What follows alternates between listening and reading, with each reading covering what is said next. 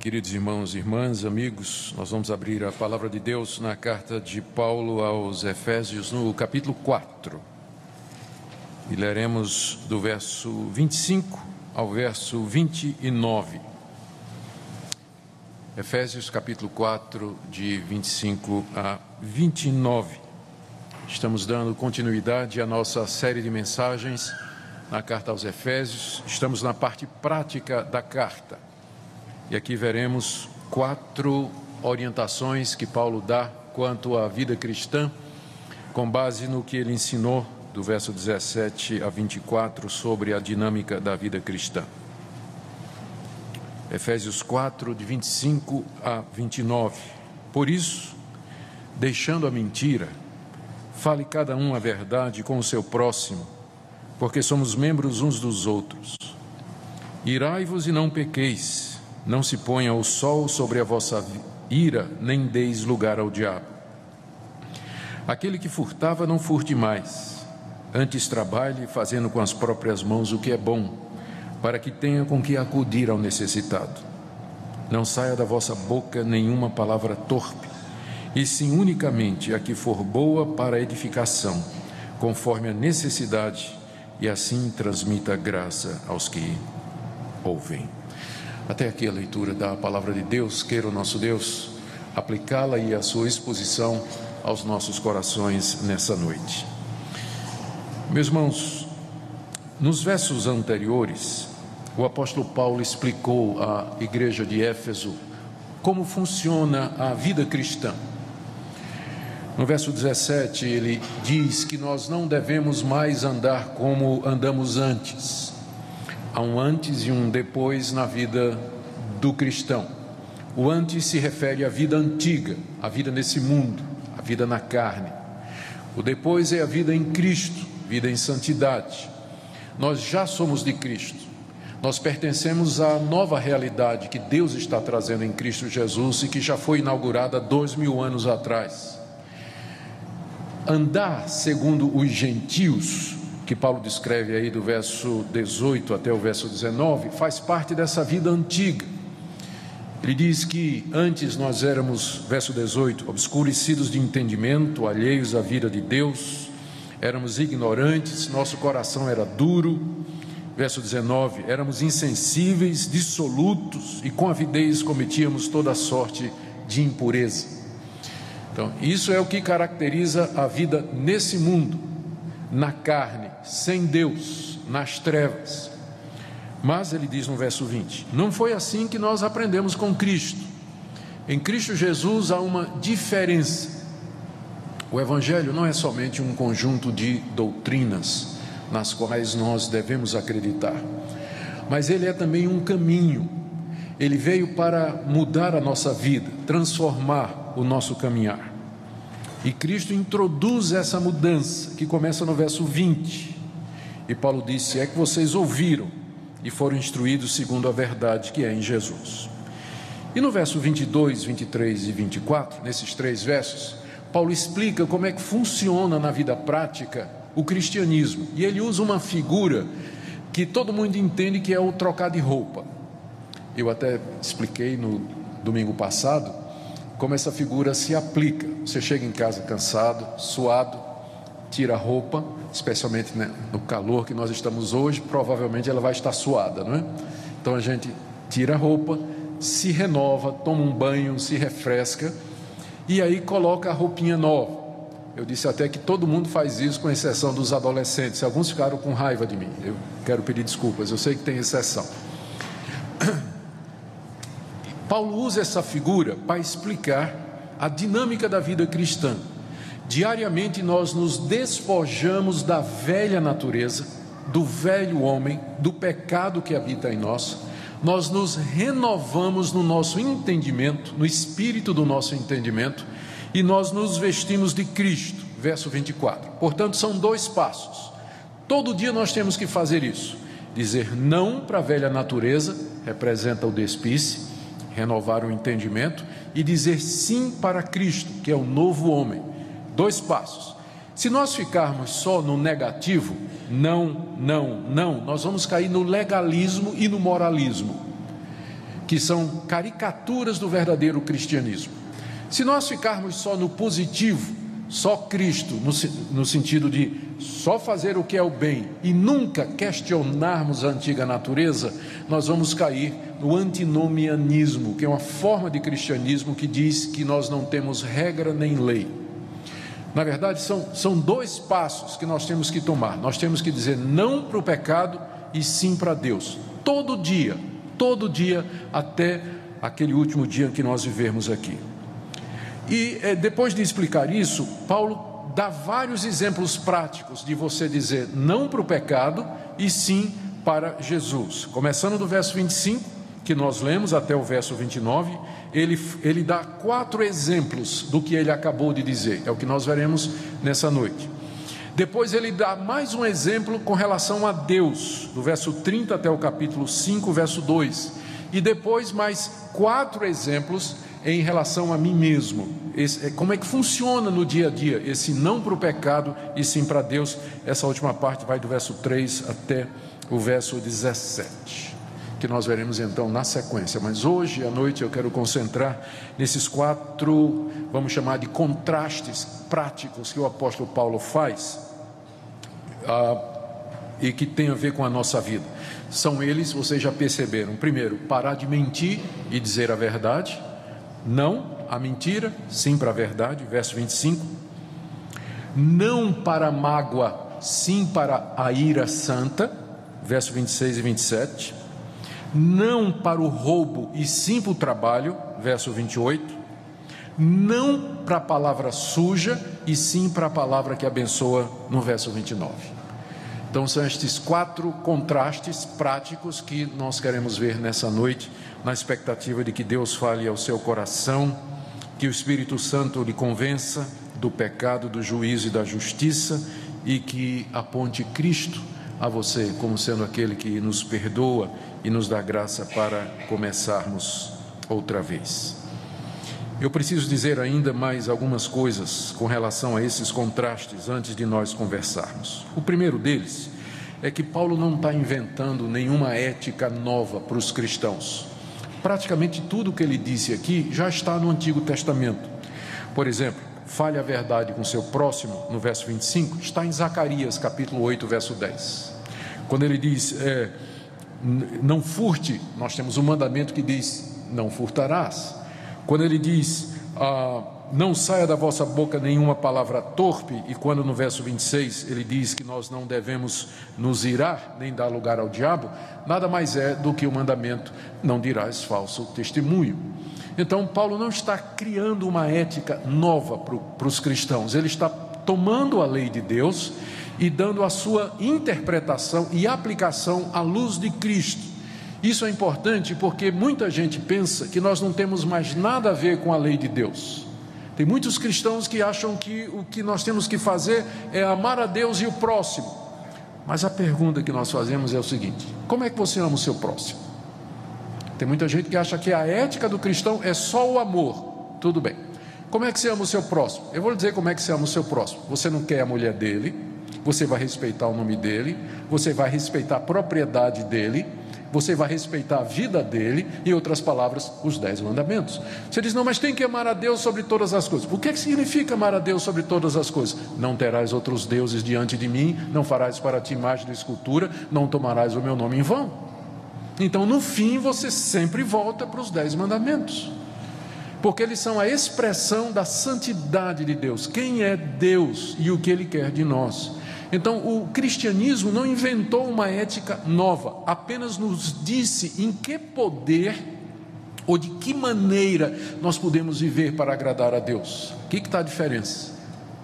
Outra coisa que é importante nós lembrarmos aqui é que nessa sequência que nós lemos aqui, começamos e que vamos até o final do capítulo 5, ah, esses, essas orientações elas são dadas primeiramente no contexto da igreja. Paulo está falando para a igreja. Tanto é que no, no verso 25, quando ele diz é, não pare de mentir e diga a verdade, a razão que ele dá é porque nós somos membros uns dos outros. Mas isso não quer dizer que você é livre para mentir para o descrente, porque algumas religiões dizem que para os de casa você tem uma ética, mas para os de fora é outra coisa. Você não pode roubar, mentir e iludir um irmão. Mas quando é gente que não pertence à fraternidade ou à nossa religião, aí você pode tratar do jeito que quiser. Não no cristianismo. A verdade é a verdade, na igreja ou fora dela. A honestidade é honestidade entre irmãos e entre você e o seu sócio, mesmo que ele não seja cristão, e nos seus negócios, mesmo que não sejam negócios com é, gente que é crente, mas a honestidade é sempre honestidade. Porque a lei de Deus é para todos, a vontade dele é para todos nós. Então, embora o foco principal do que Paulo esteja dizendo aqui é para a igreja, mas isso não significa que se resume aos limites da comunidade cristã, mas extrapola e alcança toda a sociedade. É assim que eu tenho que ser, sempre, em todo lugar, falando a verdade, entre os irmãos e lá no meu trabalho, na minha escola, nos meus relacionamentos. Outra coisa que eu queria chamar a sua atenção aqui é para o fato de que a cada vez que Paulo diz assim, não faça isso, mas faça isso, ele dá um motivo. Isso é muito importante. Porque Deus não quer que nós obedeçamos sem que nós entendamos o motivo pelo qual nós temos que fazer determinadas coisas.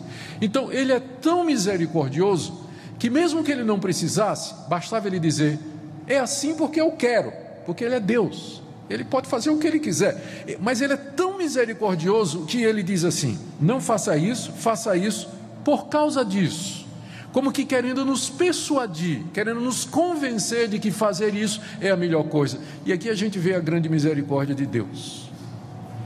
Uma outra coisa que é bom nós lembrarmos aqui é que estas coisas não, nós, não salvam. Nós não vamos fazer isso para sermos salvos. Quando diz assim, pare de mentir e diga a verdade, eu vou parar de mentir e falar a verdade, não porque com isso eu queira ganhar um lugar no céu ou merecer o perdão de Deus, ou receber de Deus algum favor. Não, eu vou fazer isso porque eu já recebi de Deus algum favor. Você percebe aqui no verso 25 que ele começa assim: por isso, ou seja, ele está remetendo a uma razão anterior.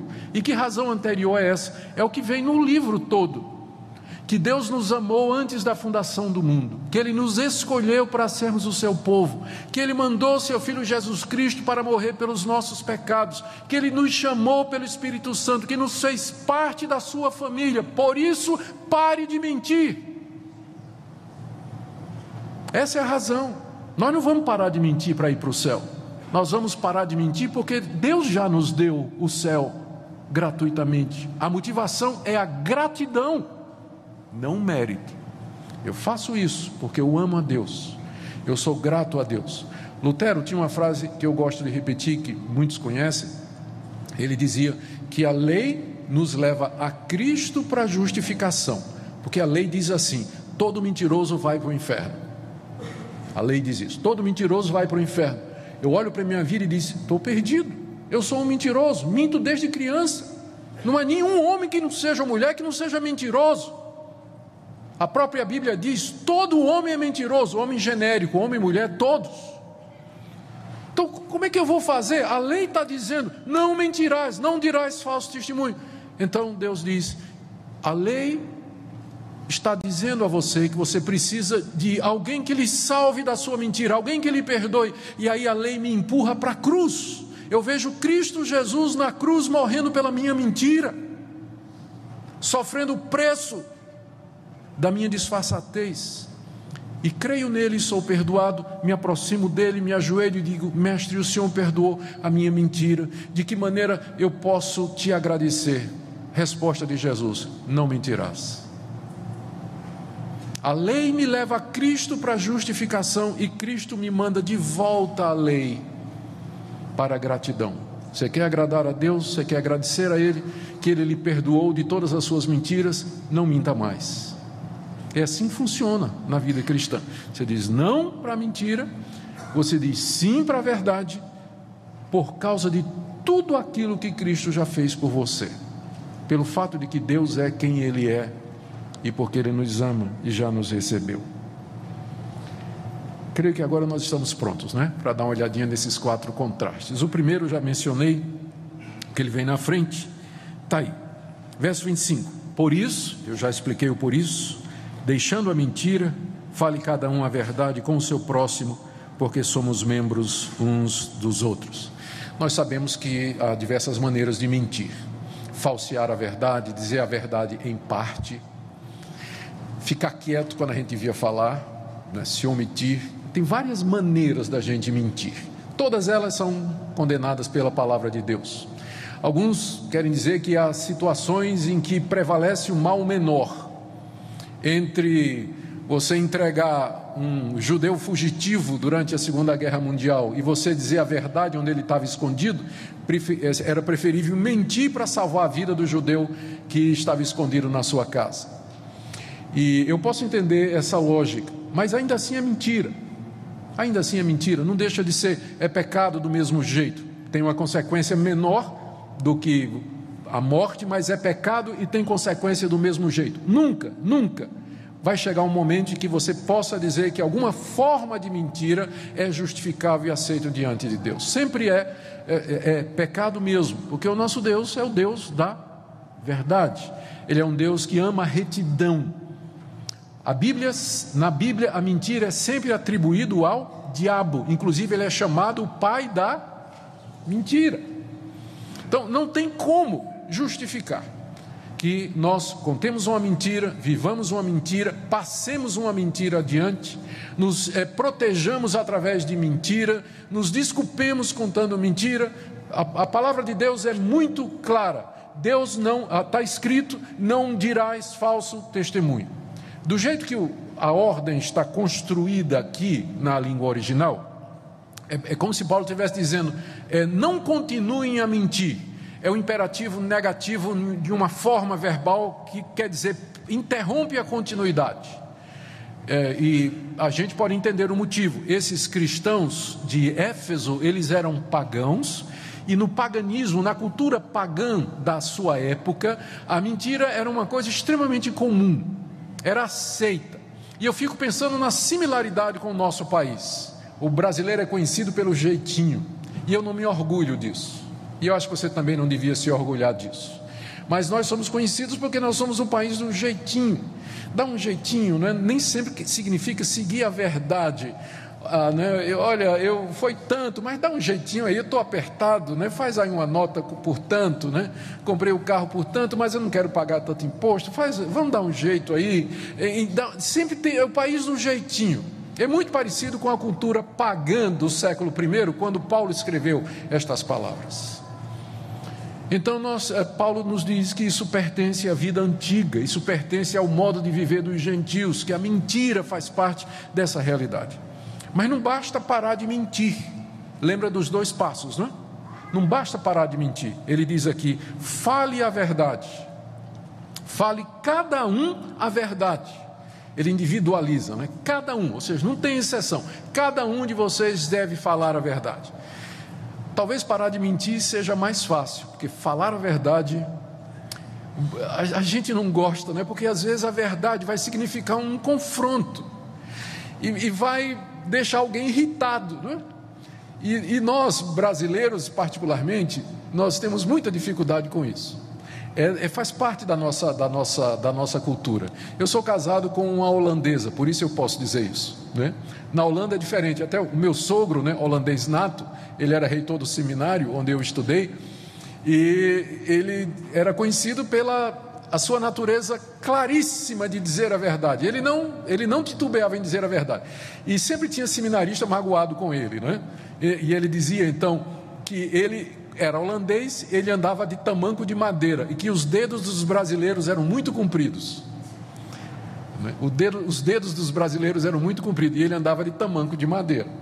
Então, é, as, muitas, em muitas culturas, a franqueza, o ser direto, é, é, parece que é resultado até da influência da colonização cristã ou protestante, onde isso aconteceu. Mas ah, para nós é muito difícil chegar para alguém e falar a verdade.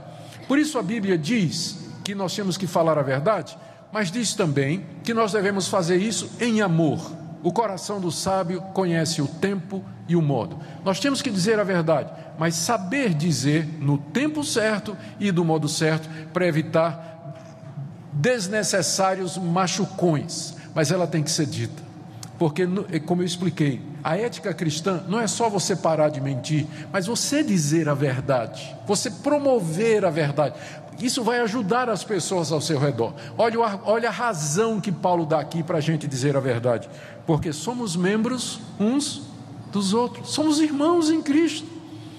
Então, mesmo que a verdade doa, nós somos irmãos, pode haver perdão. Pode haver reconciliação, pode haver entendimento, mas ela tem que ser dita, porque nós somos membros uns dos outros, fazemos parte da mesma família, somos filhos de Deus. Então, quem sabe hoje à noite seja aquele momento em que você precisava tomar uma decisão e consertar uma mentira que você vem contando, ou uma mentira que você vem vivendo. Ou então tomar a decisão de que você precisa contar aquela verdade, dizer aquela verdade para uma determinada pessoa num determinado contexto. E a razão que eu quero lhe dar hoje à noite é porque nós somos membros uns dos outros. Essa pessoa é sua irmã em Cristo Jesus. Essa pessoa é sua irmã em Cristo Jesus. Foi salva pelo mesmo sangue, tem o mesmo espírito e adora o mesmo Deus. Nós somos membros uns dos outros. Nós devemos a verdade entre nós como irmãos. Segunda parte, ou segundo contraste que Paulo faz, está aí no verso 26 a 27. Irai-vos e não pequeis. Então o contraste é esse. Só que aqui ele começa ao contrário. Né? Se a gente for seguir a nossa sequência, ele deveria dizer assim: não pequem, mas fiquem irados. A gente fica, puxa, eu não estou entendendo o que é que Paulo quer dizer, até porque no verso 31 ele diz assim: longe de vós toda amargura, cólera e ira. No verso 31 ele diz para a gente deixar a ira de lado, mas aqui ele diz: irai-vos. Como é que é isso? Porque são dois, dois tipos de ira diferentes. A ira que Paulo recomenda aqui, em contraste ao pecado, é a justa indignação pela afronta feita às coisas de Deus. Ou seja, é aquela ira, é, é, aquele sentimento que queima no meu coração, por exemplo, quando eu vejo o nome de Cristo sendo blasfemado ou quando uma pessoa está sendo injustiçada, ou quando a verdade está sendo sonegada.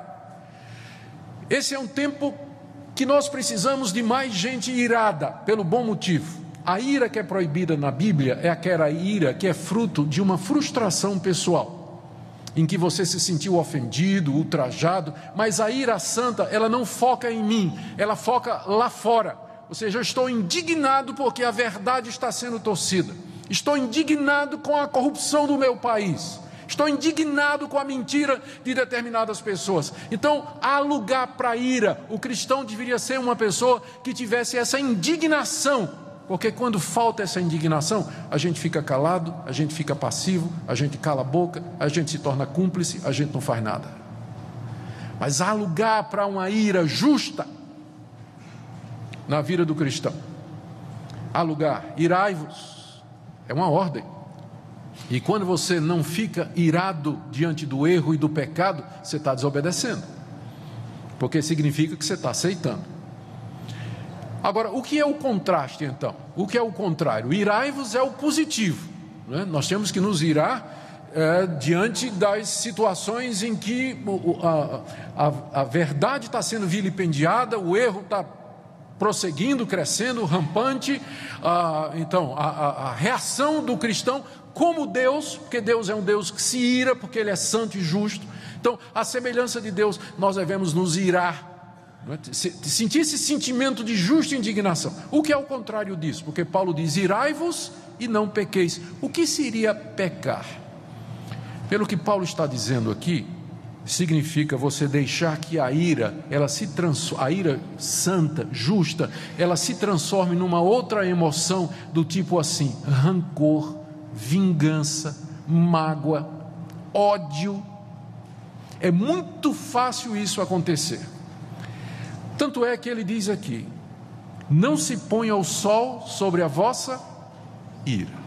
Ou seja, fique irado quando você estiver diante do erro e do pecado, mas não fique por muito tempo, porque com facilidade, de um dia para o outro, não se põe o sol sobre a vossa ira, de um dia para o outro, esse, essa emoção que você abrigou, ela pode descambar e virar uma, uma mágoa, um ressentimento ou um, um, um ódio, especialmente se isso envolver um relacionamento entre duas pessoas. Uma pessoa pecou contra você. Você pode ficar irado.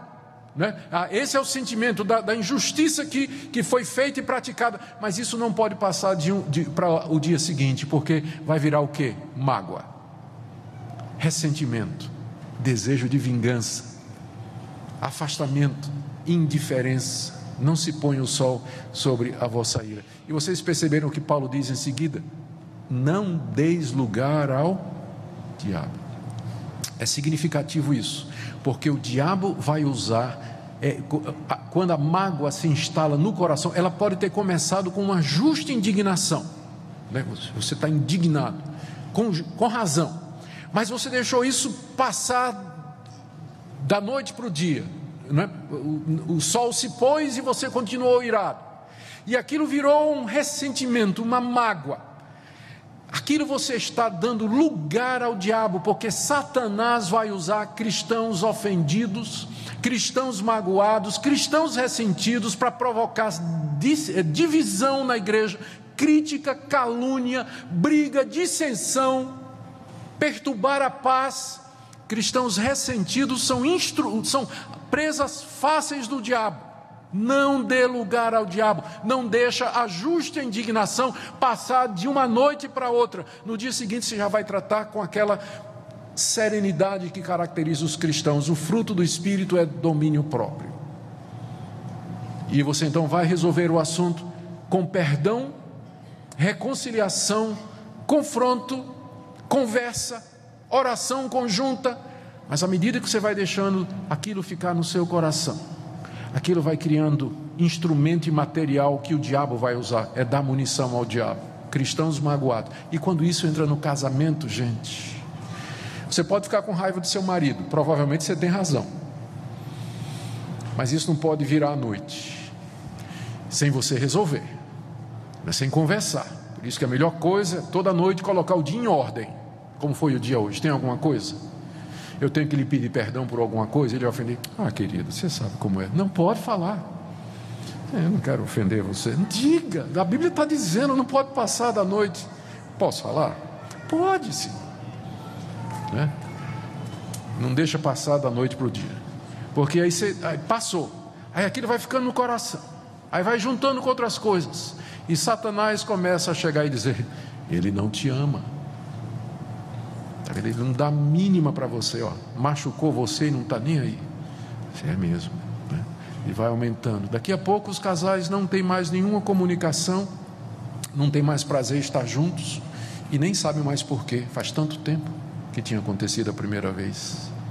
Não se ponha o sol sobre a vossa ira, não deis lugar ao diabo. O diabo usa crente magoado, ressentido, mágoas de anos para destruir amizades, perturbar a paz da igreja. Resolva. Hoje à noite, talvez você tenha que fazer uma lista, mas diz: Senhor, eu vou conversar com essa pessoa, eu vou acertar meu relacionamento com essa pessoa, eu vou pedir perdão se preciso for, dizer a verdade em amor, mas eu não quero ser um instrumento nas mãos de Satanás para perturbar a paz da igreja. Verso 28, você tem o terceiro contraste. Aquele que furtava, não furte mais Antes trabalhe, fazendo com as próprias mãos o que é bom, para que tenha com que acudir ao necessitado. O negativo é aquele que furtava, não furte mais. Pare de roubar.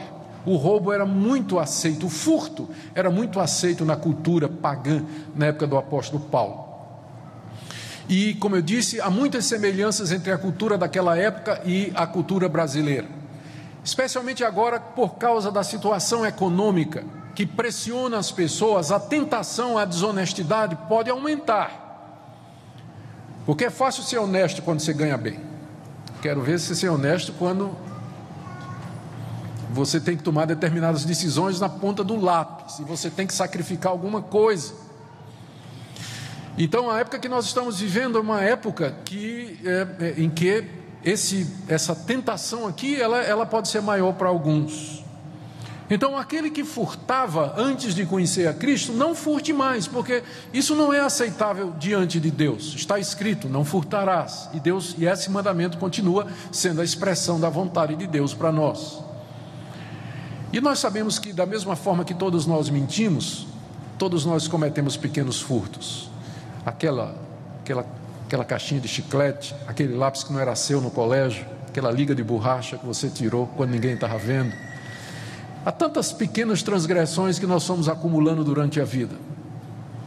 Aquele que furtava, não furte mais. Mas não basta parar de ser ladrão, meu irmão. É, Paulo diz aqui que o oposto de ser ladrão é trabalhar. É o que ele diz aqui. Ó. Antes, trabalhe. Eu sei que falar em trabalho hoje no Brasil está meio complicado. Você pode até dizer assim, pastor, eu quero trabalhar, mas né, não tem emprego. Eu entendo. Mas ah, o furto nunca é opção. Nunca é. E nós temos que orar pelo nosso país para que essa situação melhore, sem dúvida nenhuma, para que nós possamos, olha o que Paulo diz aqui, trabalhar fazendo com as mãos o que é bom para que eu tenha um carro do ano, certo? Não para que eu tenha com que acudir ao Olha a motivação que Paulo coloca aqui para o trabalho. Ele não está dizendo que eu não tenho que me preocupar com a minha esposa, com os meus filhos, mas ele, a motivação que ele coloca para que você trabalhe é para que você acuda ao necessitado. E esse conceito ele pode mudar nossa vida completamente, especialmente na sociedade que nós vivemos, que nós queremos estudar, nós queremos nos diplomar, ter uma boa profissão, especialmente aquelas que pagam mais, porque o nosso alvo é a casa própria, ter uma família, ter um carro e ter uma boa aposentadoria. Mas será que é essa a motivação que Deus nos dá para trabalhar? Em nenhum lugar na Bíblia.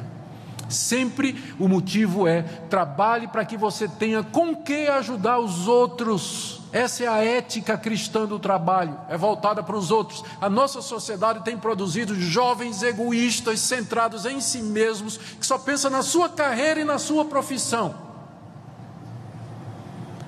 Mas que tal você dizer assim: Deus, deixa eu me formar eu, quero o melhor emprego que o Senhor me der, porque eu quero ajudar os pobres e os necessitados. Eu quero ganhar muito dinheiro, Deus mas para ajudar aquelas pessoas que não têm nada. Pode ser que Deus te responda mesmo, e que você ganhe muito dinheiro para acudir ao que tem necessidade. Mas o, o que eu quero que vocês vejam é que a motivação que é colocada aqui, ela é uma motivação elevada, pensar nos outros e não nas nossas próprias necessidades. A última, o último contraste que Paulo faz aqui está no verso 29. Não saia da vossa boca nenhuma palavra torpe, e sim unicamente a que for boa para edificação, conforme a necessidade, e assim transmita graça aos que o ouvem. O negativo, não saia da vossa boca nenhuma palavra torpe. A palavra torpe no grego é uma palavra que significa podre, roto, inútil, e por isso inútil. Era uma palavra que é usada para descrever uma fruta podre que não serve para nada mais. A palavra torpe é uma palavra sem utilidade nenhuma, algo roto, algo gasto, que não serve mais para coisa nenhuma. Geralmente se pensa que Paulo está falando aqui de palavrão, não é? Mas note que o contraste não é com outra coisa senão uma palavra que for boa para edificação. Então não saia da vossa boca nenhuma palavra torpe, pode dizer simplesmente o seguinte: não fale mal do seu próximo, não passe adiante uma mentira, uma informação que você não verificou, não, não diga palavras que transmitem eh, imagens ou ideias que são contrárias à pureza. Ou seja, em contraste, agora, que saia da boca de vocês unicamente a palavra que for boa para a edificação de acordo com a necessidade do seu irmão. Já pensou a diferença que seria se nós consagrássemos a nossa boca para só dizer aquilo que edifica e abençoa as pessoas? Quando chegasse uma palavra torpe para nós, a gente transforma em outra coisa. A gente não passa adiante como palavra torpe, mas a gente passa palavras que edifiquem os outros. Se nós fizéssemos isso, com certeza a igreja seria diferente. Veja o final do verso 29, e aqui você tem a razão pela qual Paulo diz que nós não devemos abrir a boca a não ser para transmitir aquilo que edifica, para que assim se transmita graça aos que ouvem. A gente fala, evangélico fala muito da graça de Deus, evangélico tradicional, não é? Somos salvos pela graça, pelo favor e pela misericórdia de Deus. Mas de que maneira a graça é transmitida? Como é que ela chega para nós? A resposta é pelas palavras dos irmãos. Você pode ser um instrumento da graça de Deus para alguma pessoa. Meu irmão, eu sei que você está cansado. Eu quero trazer aqui uma palavra de conforto para você. Eu sei que você está se sentindo culpado. É, eu, eu, quero trazer uma palavra aqui de perdão da parte de Deus. Eu sei que você está em dúvida, eu sei que você está chateado. V vamos ver o que, é que a palavra de Deus diz. Eu quero te trazer um encorajamento. E Deus vai usar você para ser um instrumento de graça, favor e misericórdia para as outras pessoas, em vez, em vez de estar transmitindo aquilo que não edifica. Eu termino, queridos irmãos. Aqui estão quatro situações da vida real, muito comuns que passam pela nossa vida. Paulo as escolheu não sem razão, ele conhece a natureza humana. Nós podemos nos ver aqui, não é verdade? Se você for honesto, você vai poder se ver aqui. Mentira, desonestidade, mágoa, ressentimento, palavras sujas, calúnias. Mas, como eu disse, isso aqui não é colocado como sendo uma condição de mérito para que você seja salvo. Isso aqui é colocado como sendo orientação para aquele que já conhece o poder de Cristo e o poder do Evangelho. Se você de fato é de Deus, se você está unido a Jesus e tem o Espírito Santo, você pode dizer não para mentira, para mágoa, para o furto e para a palavra torpe e dizer sim para a verdade, para o trabalho, para a ira justa e tudo aquilo que agrada a Deus. Pelo poder do Espírito Santo nós podemos fazer isso. E eu queria que nessa noite você tomasse essa decisão e você dissesse: Senhor, com a tua ajuda, unido a Cristo, pelo poder do Espírito Santo, eu quero começar uma vida nova. Eu quero começar um ciclo novo na minha vida. Eu quero pedir perdão por estas coisas. Eu vou procurar aquelas pessoas que estão implicadas na minha ética errada, que eu machuquei ou de alguma forma prejudiquei com a minha ética mundana, e eu quero começar a viver de fato como cristão para te agradar. Você não gostaria de fazer isso nessa noite? Queria convidar você a orar comigo. Eu vou orar nesse instante. E onde você está, eu queria que você consagrasse sua vida, seu coração a Deus, dizendo a Ele: Senhor, pela tua palavra e pela confiança no teu poder, eu quero ser diferente, como nós cantamos. Eu quero uma vida nova que reflita a santidade do Evangelho e o poder da cruz de Cristo.